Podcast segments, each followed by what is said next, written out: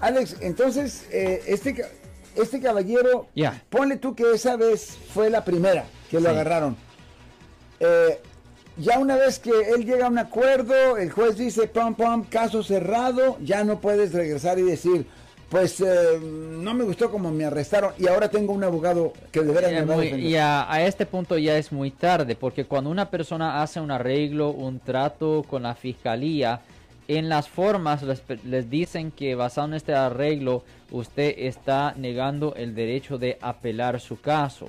Solo en ciertas situaciones raras se puede hacer una moción para reabrir el caso. Por ejemplo, si el abogado no le explicó a la persona las consecuencias migratorias o si se puede enseñar de que el abogado que lo estaba representando no tenía la experiencia necesaria para poder adecuadamente representar al cliente en ese tipo de caso.